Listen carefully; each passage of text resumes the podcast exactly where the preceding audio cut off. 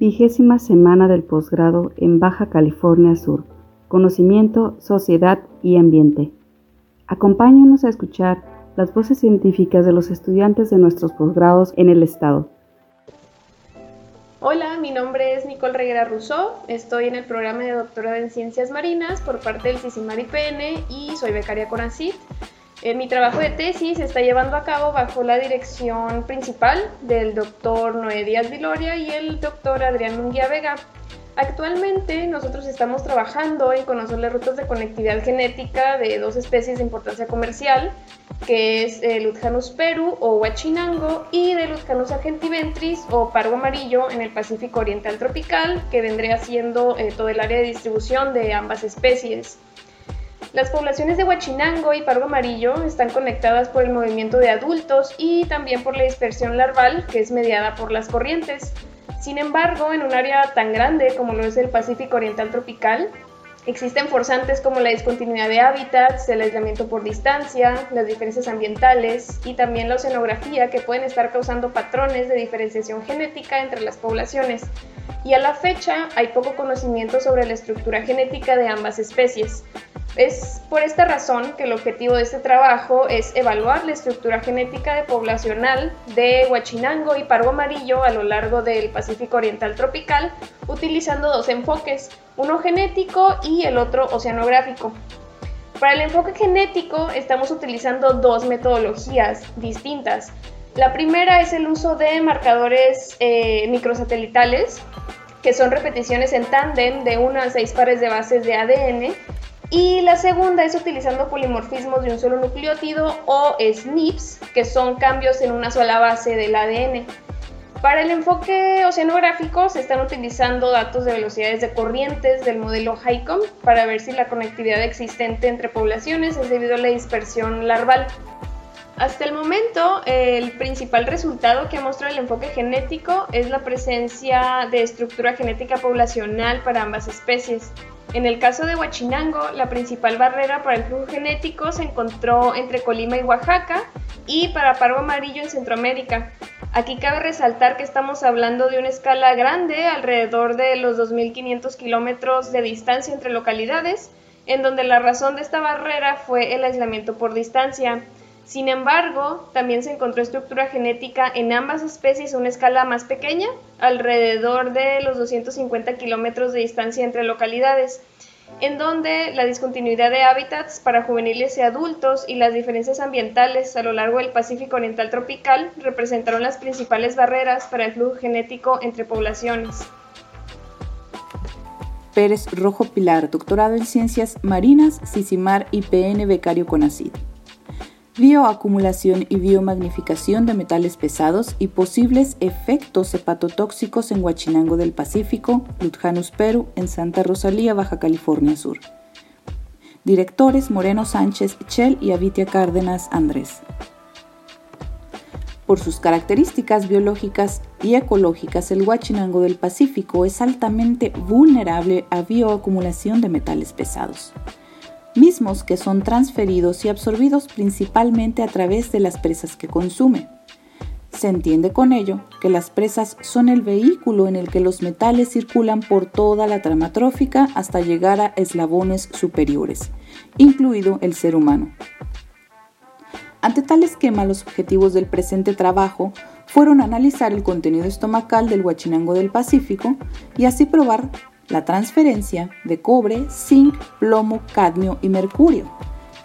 Asimismo, se evaluará la concentración de los metales antes mencionados en hígado y las posibles lesiones tisulares asociadas a dichas concentraciones. Finalmente, dado la importancia económica del huachinango del Pacífico, se establecerá con base en el consumo de filete la tasa de ingesta diaria recomendable de metales esenciales, y el riesgo por consumo a largo plazo. De acuerdo a los resultados, el Huachinango del Pacífico consumió principalmente presas de origen pelágico costero y secundariamente presas identificadas como principales responsables de la transferencia de cobre, zinc, plomo, cadmio y mercurio, y cuyo origen es el ambiente bentónico y mesopelágico. En general, los mayores niveles de metales se encontraron en hígado, por lo que estos depredadores a su vez serían capaces de transferir metales a quienes en el medio natural los consumen. El músculo, en contraste, obtuvo menores niveles de metales pesados, y siguiendo el criterio de la Academia Nacional de Medicina estadounidense, el filete posee altos porcentajes de cobre y zinc de acuerdo a la ingesta diaria recomendable. Por otra parte, no existió riesgo a largo plazo por consumo de este mismo filete. Y finalmente, dado la alta concentración en hígado, se espera encontrar prevalencia de lesiones hepáticas. Estamos en espera de concluir con esta parte en próxima instancia a la UNAM. Muchas gracias por su atención. Muy buenas a todos, bienvenidos a mi podcast. Mi nombre es Osvaldo Hernández González, soy estudiante del programa de doctorado en Ciencias Marinas por parte del CICIMAR y actual becario con ACIT. El título de mi tesis es Filogenia integrativa de los abanicos de mar de los géneros Muricea y Leptogorgia en el Pacífico mexicano. Mis directores de tesis son el doctor Jaime Gómez Gutiérrez por parte del CICIMAR y el doctor Carlos Sánchez Ortiz por parte de la Universidad Autónoma de Baja California Sur. ¿Sabías que los corales son pequeños animales coloniales parientes de las medusas y las anémonas? En el mundo existen dos grandes grupos de corales, los hexacorales, aquellos famosos por generar grandes barreras arrecifales, y los octocorales, aquellos conocidos también como corales blandos o abanicos de mar. En el Pacífico mexicano y Golfo de California, los abanicos de mar son el componente principal de los arrecifes rocosos en términos de abundancia y diversidad. Sin embargo, son pobremente estudiados debido a su complejidad taxonómica. Cuando la mayoría de las especies de abanicos de mar del Pacífico americano fueron descritas hace más de 150 años, muchos de los ejemplares tipo fueron extraviados, dañados o no fueron designados. Esto ha generado una gran incertidumbre taxonómica, lo cual ha generado a su vez un rezago para la investigación de este grupo. Actualmente ya no es posible encontrar en sus localidades tipo al menos un cuarto de las especies originalmente descritas hace 150 años. Esto, aunado a que en la pasada década se ha podido observar una marcada disminución en las poblaciones atribuible a los eventos de cambio climático y aumento en la profundidad de la termoclina. Es por esto que mediante mi proyecto de tesis he realizado la descripción, clasificación, filogenia y distribución de las 20 especies de Leptogorgia y 8 de Muricea para México. Actualmente hemos identificado al menos 10 nuevas especies, de las cuales ya han sido publicadas 3.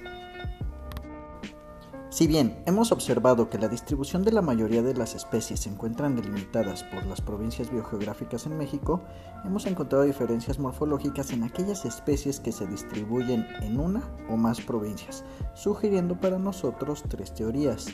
Que existe un proceso de especiación, que existe una convergencia morfológica o plasticidad generada por presión ambiental.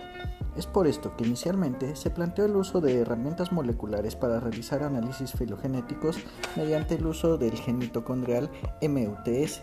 Sin embargo, debido al cierre de los laboratorios a causa de la pandemia COVID-19, este objetivo se mantiene detenido. Y eso es todo por mi parte, les agradezco mucho su atención, espero estén muy bien y les deseo mucha salud. Hola, soy Zoe Pelche estudiante de doctorado en el programa de uso, manejo y preservación de los recursos naturales del Centro de Investigaciones Biológicas del Noroeste aquí en La Paz. Estoy trabajando en la identificación y extracción de flavonoides de alto valor comercial para la valorización del residuo de agave lechuguilla. Este proyecto está dirigido por la doctora Ana Reyes y financiado por el CONACYT tanto para la parte de investigación que por la beca otorgada. El agave lechuguilla es una suculenta usada para la obtención de fibra como medio de subsistencia para campesinos en siete estados del norte de México. Como subproducto de la industria de la fibra, se están generando cada año más de 150 miles de toneladas de una pulpa vegetal llamada guiche para darle uso a esa biomasa desperdiciada se busca compuestos naturales como los flavonoides que pueden obtenerse de manera adecuada para su uso en industrias tales como agroalimenticias, cosmética o farmacéutica. Usando la transcriptómica como herramienta de predicción in silico de la producción y acumulación de los flavonoides en el guiche, se identificaron 33 enzimas involucradas en la síntesis de los flavonoides. Y los análisis de bioquímica analítica validaron la presencia de 53 flavonoides. Para obtenerlos de manera óptima para su aplicación en diversas industrias, se desarrolló un bioproceso que incluye el manejo post cosecha de la lechuguilla, su secado y molido, el pretratamiento de la biomasa y la extracción y purificación de los flavonoides de interés comercial. Los resultados mostraron que con un secado a baja temperatura y un almacenamiento protegiendo de la luz y de la humedad, se preserva el contenido en flavonoides y su potencial antioxidante. Posteriormente, la hidrólisis enzimática permitió incrementar los rendimientos de extracción y finalmente la extracción y purificación por fluidos supercríticos, técnica usada como alternativa ecoresponsable a la extracción convencional con solvante, permitió separar de manera específica las antocianinas, conocidas por ser antidiabetes y hepatoprotectoras, los flavonoles, famosos por ser antioxidantes, antiinflamatorios y anticancerígenos, y los flavonoides glicosilados que tienen propiedades inmunoestimulantes y prebióticas. Finalmente, este proyecto permitió generar conocimiento básico en cuanto a la ruta de biosíntesis de los flavonoides en el agave lechuguilla. Los flavonoides identificados se pudieron obtener con la calidad requerida para su uso en la industria, por lo que se propone el bioproceso para su implementación a escala industrial. Y finalmente la venta del guiche como recurso natural beneficiará a las comunidades de lechugueros. Así es como en mi proyecto de tesis intento aportar tanto a la ciencia y a la industria que a la sociedad. Muchas gracias.